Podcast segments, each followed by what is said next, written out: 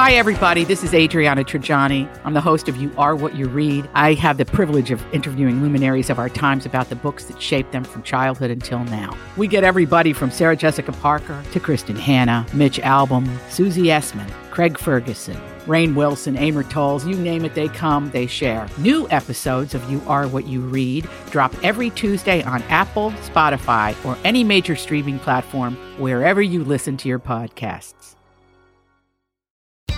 I'm Elizabeth Ries. I'm Marjorie Punnett. And this is Best to the Nest, the podcast that is all about creating strong, comfortable, beautiful nests that prepare us to fly. Hi, Marjorie.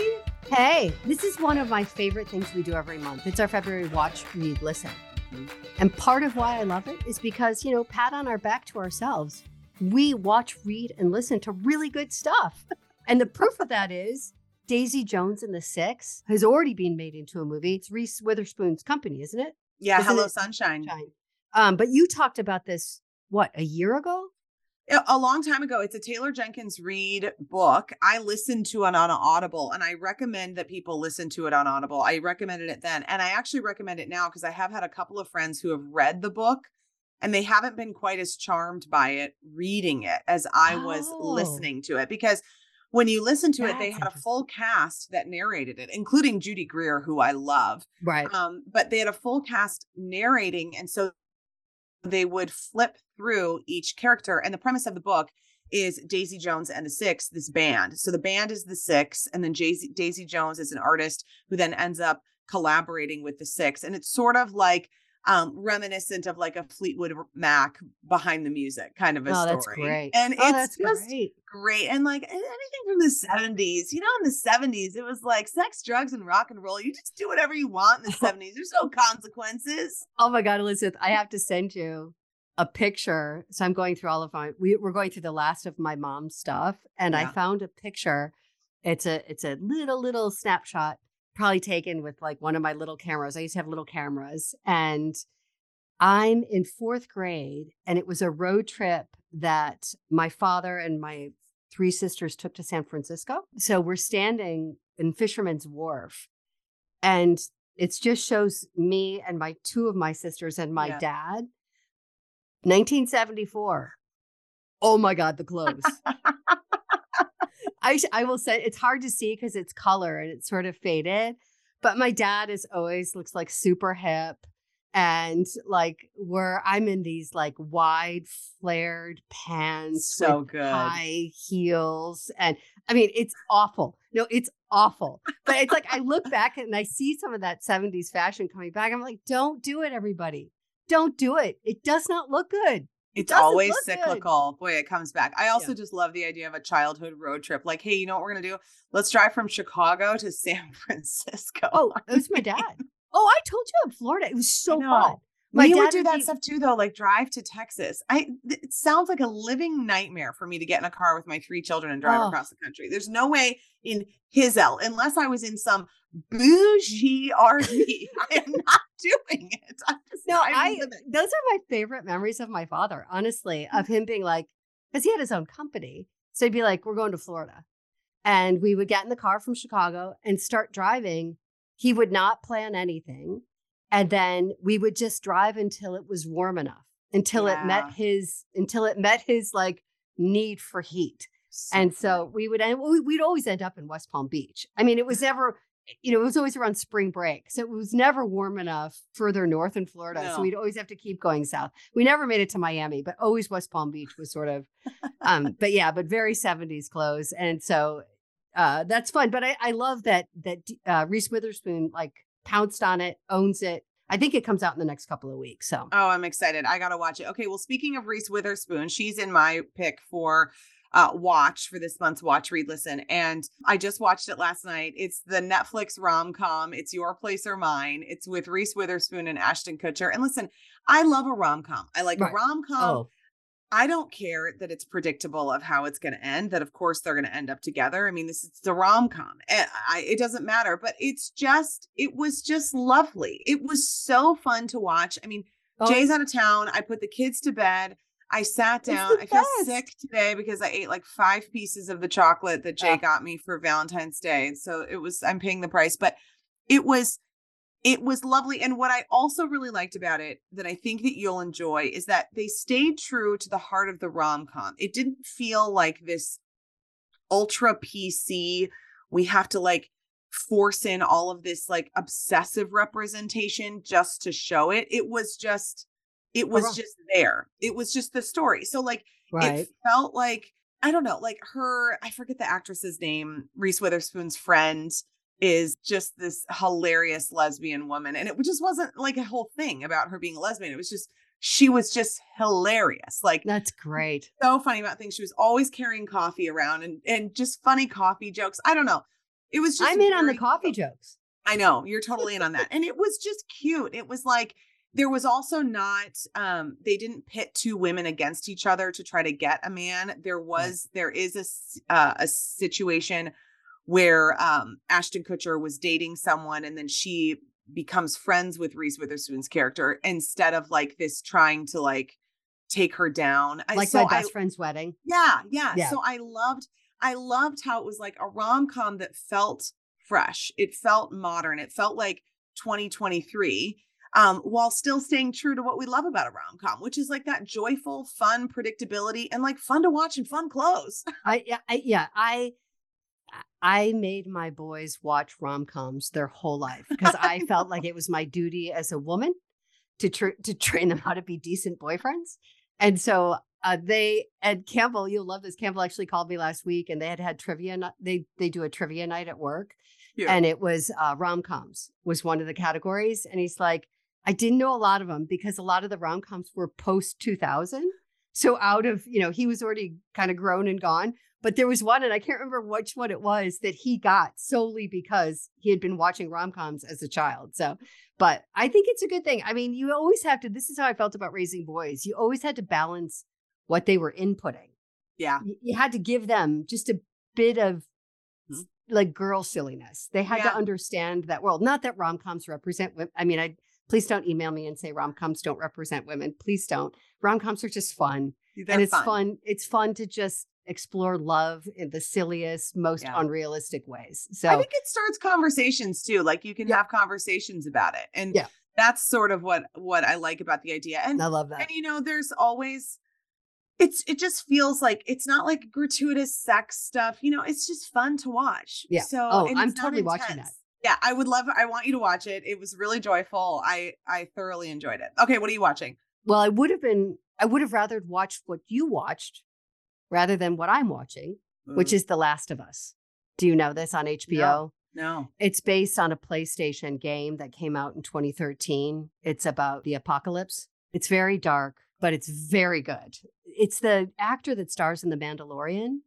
and oh then- yeah And he's wonderful. And then it's about his journey with this young woman that he's sort of in charge of, this teenager, and how they have to cross the United States during this apoc- apocalyptic time. And the actress is from Game of Thrones. She's a British actress. She's probably about 15 now. But if you watch Game of Thrones, she played the young queen. Remember, there was a little girl, she was like 10, and she was a queen of one of the lands during Game of Thrones. okay She's an amazing little actress. I mean, she really is. It's very dark, but their relationship, it's only, and it's dropping once a week, which is very frustrating for me. I can't binge it. Um, but as they're developing the relationship between these two, it's it's quite lovely. And then not episode five, I think it was, explored a relationship between two men during the apocalypse. Mhm.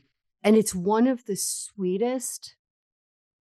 I mean, it's so bizarre that it comes in this show, and I won't go into much detail, but it's one of the sweetest stories I've ever watched. It's so beautifully done about two men falling in love, being dependent on one another, and caring for one another into their old age.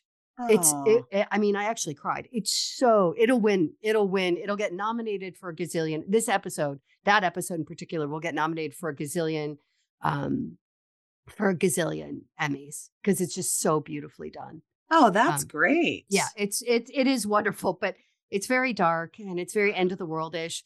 and it's a fungus that takes over the world. Of course it is. Yeah. it's gonna be something like that. Yeah, it's it's gonna be something. It's very stressful. All so right. it's zombie-esque and fungi-esque and but they're they're telling some beautiful stories in the midst of that. So I love it. All right, let's go to what we're reading. So I just finished a book and I downloaded uh, a second book from this author. Uh, full disclosure, I listened to this one on Audible as well. Um, but I really liked it. You know, there's a blogger that I follow who just sent out a little note that she loved these two books by this one author. Her name is Madeline Miller. And so on a whim, I just was like, you know what? I'm just going to download both of these with a couple of Audible Right. credits because sometimes I like to get really outside of my box and not necessarily, you know, just okay, I don't even know what this is. I'm just going to listen to it because she said Right. she liked it. Um, but it's interesting. It's um, the book is called The Song of Achilles, and it is just this real fantasy story and it involves gods and kings and the idea of immortal fame it's sort of it it's a reimagination of the iliad but Whoa. it's this adventure there's an epic love story and this is her debut novel novel and um it's all about this young man named patroclus who's born a prince but in a very dysfunctional family. He is at one point then exiled from the family and moves to this other kingdom where um, he meets this young man who's a prince and also a half god and so their This relationship continues. Yeah it was intense and i just found myself kind of like enjoying being transported to their world and their deep love for one another and their relationship and then how their you know like the gods come into play like all the different things. It was just very fun very entertaining and very emotional and i enjoyed it. I really liked it. It is called the song of achilles and it's by madeline miller. When you does Audible allow you to consume books in a way that you wouldn't be able to if you had to sit down and read? Because you have, because you have the kids. Yeah, I have the kids. So for me, like I love listening to Audible books when I'm like driving or I spend a lot of time in the makeup room at KSTP.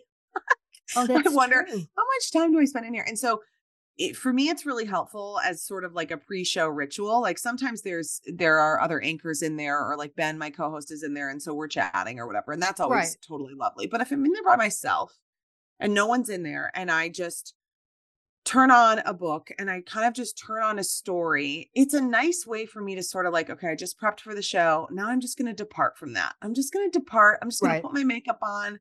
I'm going to curl my hair. I'm just going to kind of listen to a story and then I pause it and then go put my shoes on, put my earpiece on and and head on out to the studio and it's it's a nice way for me to not think about work while I'm at work and have that little pause before I go on the air. because uh, I was I was thinking about that. So I read a lot, plus I listen to a lot on Audible. But I think about like for for young mothers in particular who are readers, Yeah. that was something I really missed when I had kids. I I, just was so tired all the time that it was hard to to dive back into a book. I would always fall asleep. Fall asleep. Then just even finding the time between work and the kids to, to fit books in because I'm the Mm-hmm. kind of reader like if I'm gonna if I'm gonna read, I like to like find a cozy corner and I like Yeah. to read for hours. You know, I like Yeah. to actually get into it. And I think too. that's what's been beautiful about Audible, even for me now, is the, listening to books folds into your life so differently than reading books. And Mhm. I know sometimes people who are kind of purists about reading a book will say like it's kind of not the same. But as as we talked about Daisy Jones and the Six, sometimes it's better. Yeah, I And think so, so- too. I like to have one audible book going and one regular book going. The problem too is that for me it's like I like to actually read a lot of um I like to listen to fiction and read my nonfiction because sometimes if there's like a few days that go by and I haven't been able to pick up the book, eh, the physical book, then I like have to freaking reread it because I forgot. Books were about. Like, I Oh don't my God. know. My know. brain. It's It's not- overflowing. It's not holding information the way it used to. No. Um, well, here's what I'm reading. I'm just going to be honest. I'm reading a lot of essays and keywords for children's literature because that's Okay. the class I'm in right now, which I'm really enjoying. I- I could recommend the book to you. My professor was the editor of the book and it's outstanding. So I'm all about support professors who have books. He's so sweet because he assigned it for the class. And he said, Look, I'm donating. I I know you guys have to buy this and I feel bad. So I'm donating some of the portions of to charity. So I was like, oh, that's cool. I don't I know. I wouldn't even to. feel bad about that. I would be like, I'm a professor. This is my class. I couldn't find the book that you guys need to read in order to get the material. So I wrote it myself. Freaking buy it. I am so listen, I appreciate you, Marjorie. I appreciate all these things. And and a, he should, you know, you can donate to charity, whatever. But like Right. I feel like we are in this land. Let me just aside here. We're in Uh-oh, this uh-oh. land Uh oh. where I go, I'm having to constantly qualify everything. Like if I Right. do this, if you buy this, like guess what, guys? Content doesn't come for free. Like I, people's people's thoughts, people's effort, people's time is worth something. It is worth something. We have this like expectation that everything's just like free, and then if it is free, you don't get to criticize it. Am- Am, I having like a hard time right now because I think I'm getting too many nasty comments on Facebook about me? No, because and I'm I like, mean- you have a free, it's a free will. You don't have to consume anything that I put out there if you don't like me. Just don't listen. No, but I mean, I do think I remember when blogging started to become a thing in Yeah. the 2000s. And our boss at the radio station, I was such a little, I was such a little kind of, I, I could have some attitude when I needed it. And we were pressured as air talent, you know, as hosts of these shows Yeah, to blog. In addition to that. yeah in addition to our you know on air work they wanted us to blog as well and i and i was like no um because i mean i'm i, I don't want to it sounds pretentious when i say i'm a writer i i'm not a writer in that sense but i am and i studied writing and it's what i love and it's what i have done and it matters to me Mhm. and because they were like, you know, you can just, you know, just sit down and just write something. You know, it'll take you like 15 minutes. And it's like, no, but you don't understand. This is a world I love. I'm I wouldn't want anything made public that I sat down and just dashed off in 15 minutes. I don't want to be a blogger. I don't, you know, I don't want that. And it was, but it was kind of that feeling of like, of of what is effort worth. And so people who create content and care about their content, you either offer it for free or don't, but it takes effort and it Yeah. takes work. And so it's not easy if you Right. want to do it well or if you want to do something that's original. I mean, you can go on Instagram and you can see, I mean, I can't tell you how many people are showing me how to make immunity ice cubes. That's great. Okay. 18 people have showed me how to make immunity ice cubes. Do I think that content is like high level content that takes a lot of effort to make? No. Eh, Do would I pay for it if they wanted me to pay for it? No. Right. They're putting it out there for free. So it, it passes through my Instagram feed. right. But I to your point, to your little mini rant, content has value. It comes from somebody's own space. And and right. if there is a price attached to it, pay it or don't pay it. I know. But don't complain that it costs money. It's exactly right. Yeah. So, so I think your professor should get to keep the money if he wants to, and then he can make a charitable donation. He can max out his tax deduction. he can he could donate every dollar he has. I don't think he should have to qualify requiring students to purchase his book. And I've taken a full turnaround on this because when I was in college, I felt bet. totally differently. I felt totally differently. I felt like, oh well, you know, whatever. Now I'm like, you get it. You- you wrote that book. You wrote it like I don't think the university was paying you to write the book. You wrote the book. No. And if you didn't couldn't find the book out there that your student you felt your students needed, Right. then you wrote it and you should make some money out of it. There you go. He- He'll be very I, well. I don't know how I'll feel about what you're saying, but anyway, it's it's a well done academic book. I'm enjoying it quite a bit. But just because I did want to recommend something, we're also the unit that we're in right now is we're studying picture books, and I came across a book that um, I did not read to my children, which I want to recommend to all of you that have young children because I Hmm. think it's fantastic, and it's called The Mysteries of Harris Burdick. And it's illustrated and written by the same guy that wrote the Polar Express. Do you have that book Oh yeah. for your kids? Yeah. Oh yeah, of Um, course. by Chris Van Allsburg. Mhm. And what's cool about it, I won't go into too much detail. The illustrations are kind of, they're all black and white and they're sort of eerie. But the premise of the book was that there was a an illustrator who went into a publisher's office, dropped these illustrations off. They each had one line of text, and then the man disappeared. And so Mm. nobody really knows what the stories were to be for these pictures. So from a children's perspective, it gives you sort of what we call in like like in writing classes, it's called a prompt line.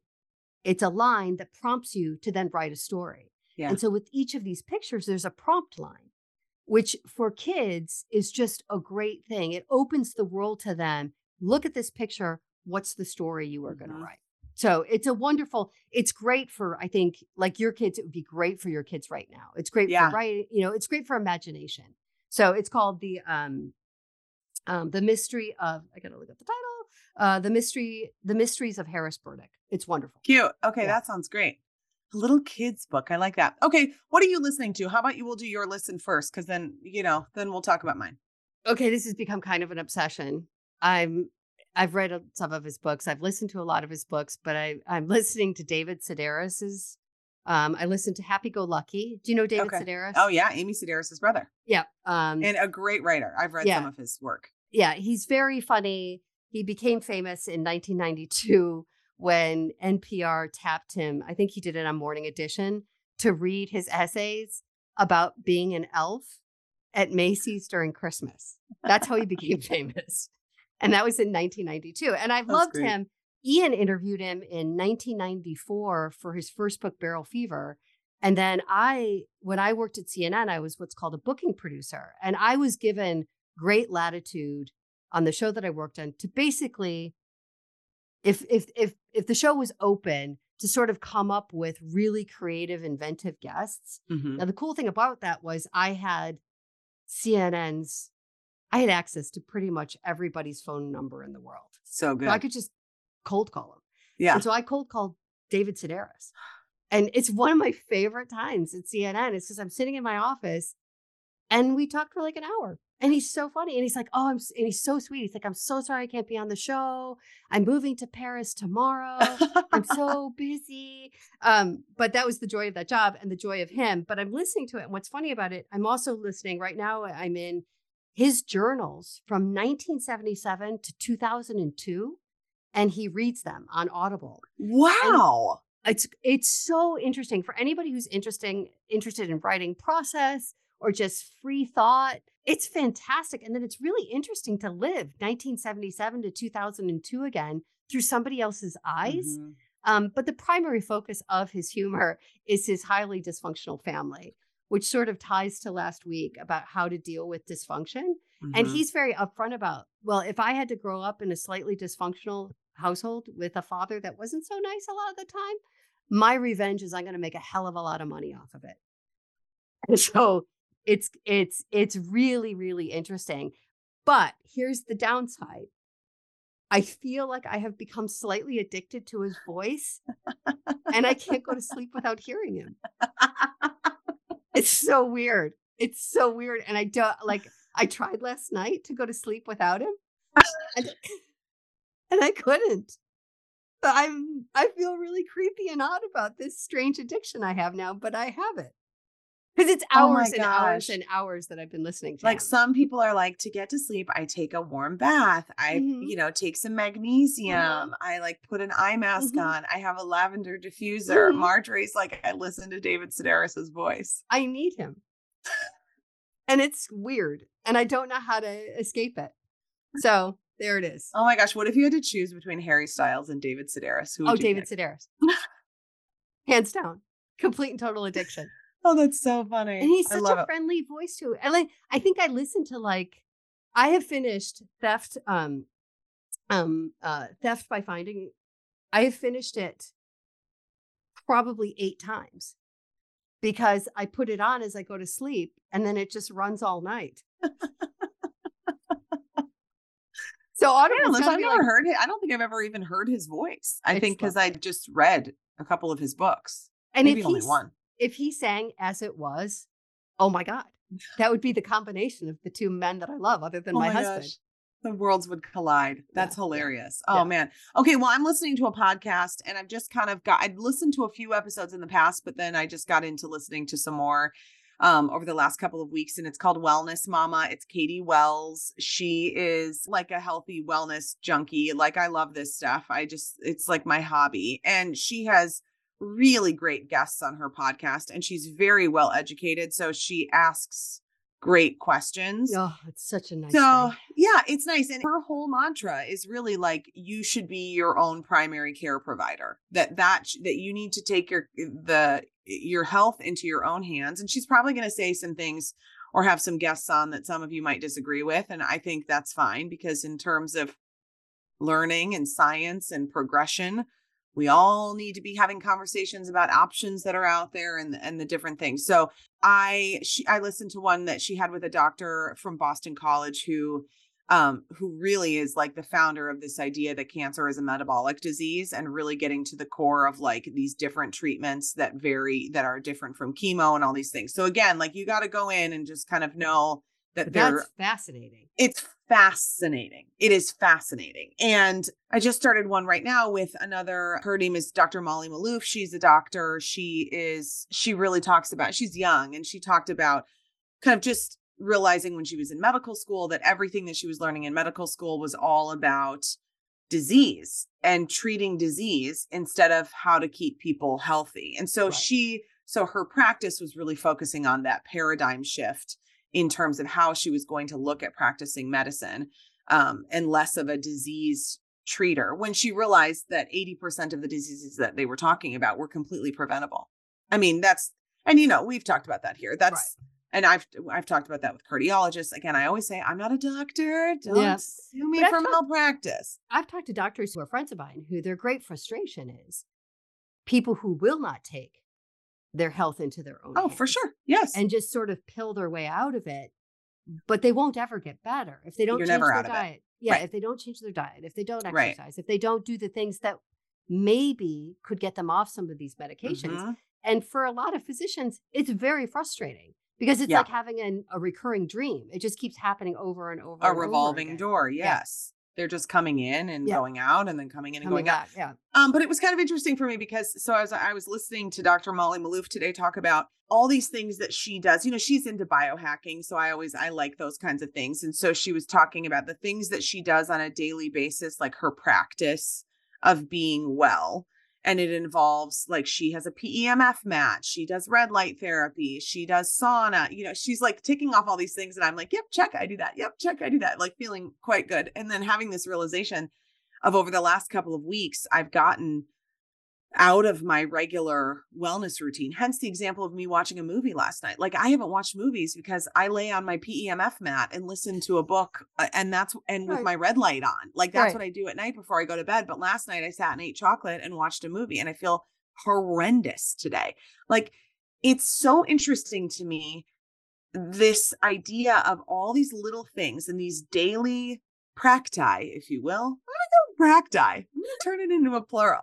These daily practi to to feel great. And you don't really realize the compounding effect of these small things and the consistency of those things until you stop doing them. And I went to Florida a couple weeks ago and then we had the Super Bowl over the weekend and then Jay traveled again. So I'm like all off kilter with like gotten in the sauna a couple days, but I've consumed more alcohol than I normally have because I was at the I we had friends over for the Super Bowl and I was like, I'll open more rosé. This is great, you know.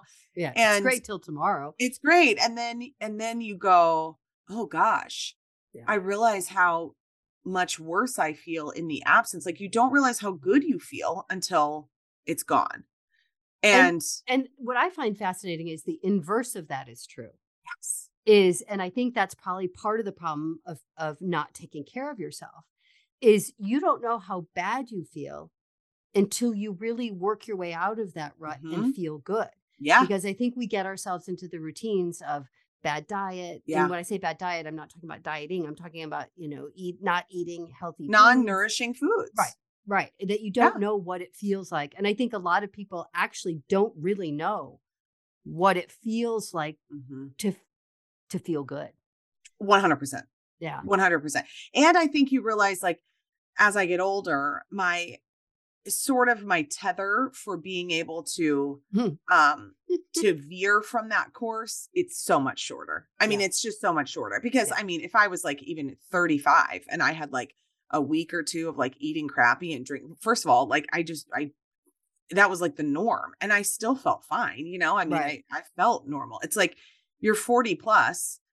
There, it is no joke. All the things that they say that like I can't do sugar like I could. I can't do alcohol like I could. I can't like if I if a couple days of sleep aren't great, it sucks so bad. It's Well, I, I remember when I was first started producing, I was probably, I think I was 22 yeah. and I was producing a 10 o'clock newscast. So I would be there all the way through the six and 10. I never left my desk, basically. I was in a teeny tiny market. It's like you're in a teeny tiny step, but you still have a half hour to fill. So it's like yeah. crazy hours. So I remember the anchor at the time, you know, beautiful woman. She was probably 32 or 33 at the time. And she was an anchor. So she would leave, you know, she could leave in between and she could go to dinner and come back. And she'd always just look at me and sort of shake her head because I was like all of 99 pounds. I mean, it's this like tiny little wet rat, you know, it's like I was just little.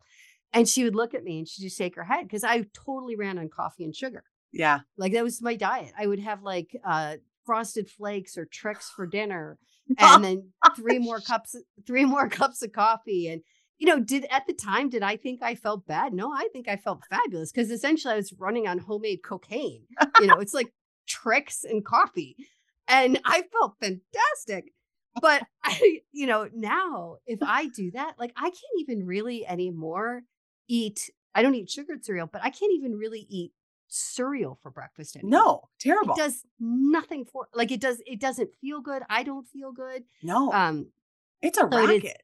it's not even like a food. I mean, you know, it was created by like Kel- John Kellogg was like a super conservative Seventh Day Adventist who believed that meat like led to people masturbating more, and so he was like, we shouldn't be having any of this. It's crazy. now i really can't have cereal It was this whole like Oh fascinating. that's I've been like delving into some of the history of like some of our nutrition policies and then some of the things, some of like the things that lead to certain foods becoming ingrained in our culture and how it so much of it has to do with like with anything, with an agenda, with an agenda Yeah. or like this yeah or with that, you know, when it's like religious based, a lot of times it's like this whole purification thing. I mean, it was Right. like that was the whole deal. Well that when No um, disrespect to Seventh day Adventists. I don't know anything about Seventh day Adventists. I only learned this about Kellogg recently. Okay. So yes we're, we're very aware of criticism today we keep saying please don't please don't but you you know I'm it- just getting a barrage lately. And so it's it's, like uh, annoying me. Yeah. I gotta Um, I gotta do some boundary work. I think it was Campbell that told me. Campbell, my younger son was working um, in the Twin Cities during the pandemic, and he was working at an elderly food bank.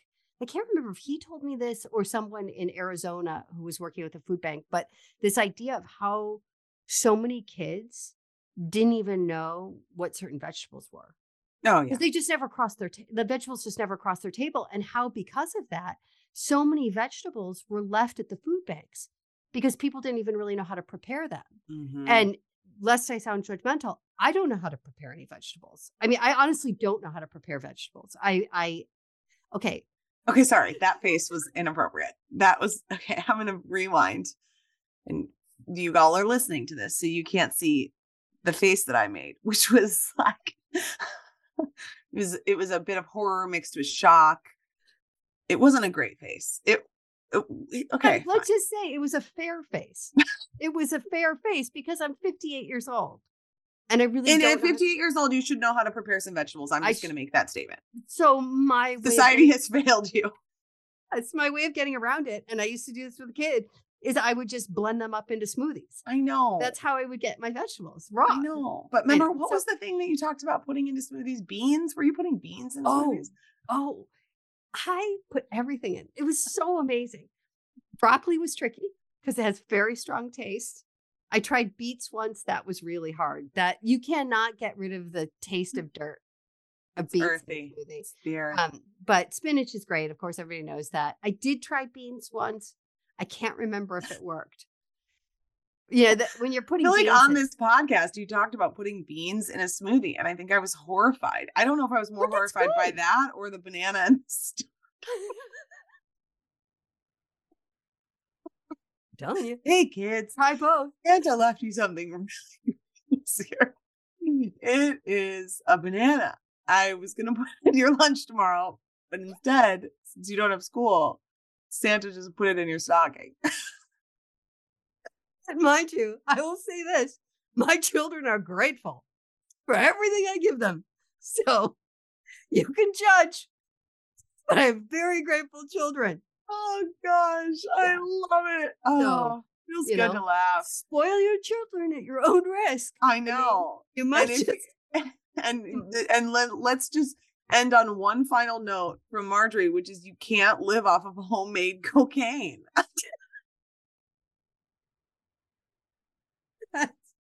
Oh my gosh, Trix I and coffee. It'll get did you higher than a kite. I did no four years, had a couple of heart palpitations that were a little worrisome. But I will say this never gained weight. I think I titched down to 93 on that one. Boy, and wow, wow, what a badge of honor that is. Yeah, what a healthy 93 that was. Oh Yeah, my gosh, Marjorie, I love it. This is why I love these watch, read, listen podcasts because Yes. it's not. It is Yeah. about what we're watching and reading and listening to, but it's more about the other stuff. The That's other, gonna be that'll be our promotional tag for this episode. That's right. It's more about the other the stuff. other stuff. If There you're you enjoying the other stuff that is this podcast, please subscribe wherever you get your podcasts. Give us a review at Apple Podcasts. It'll help. But find us on Facebook and Instagram at Best of the Nest. We are the podcast that brings you home.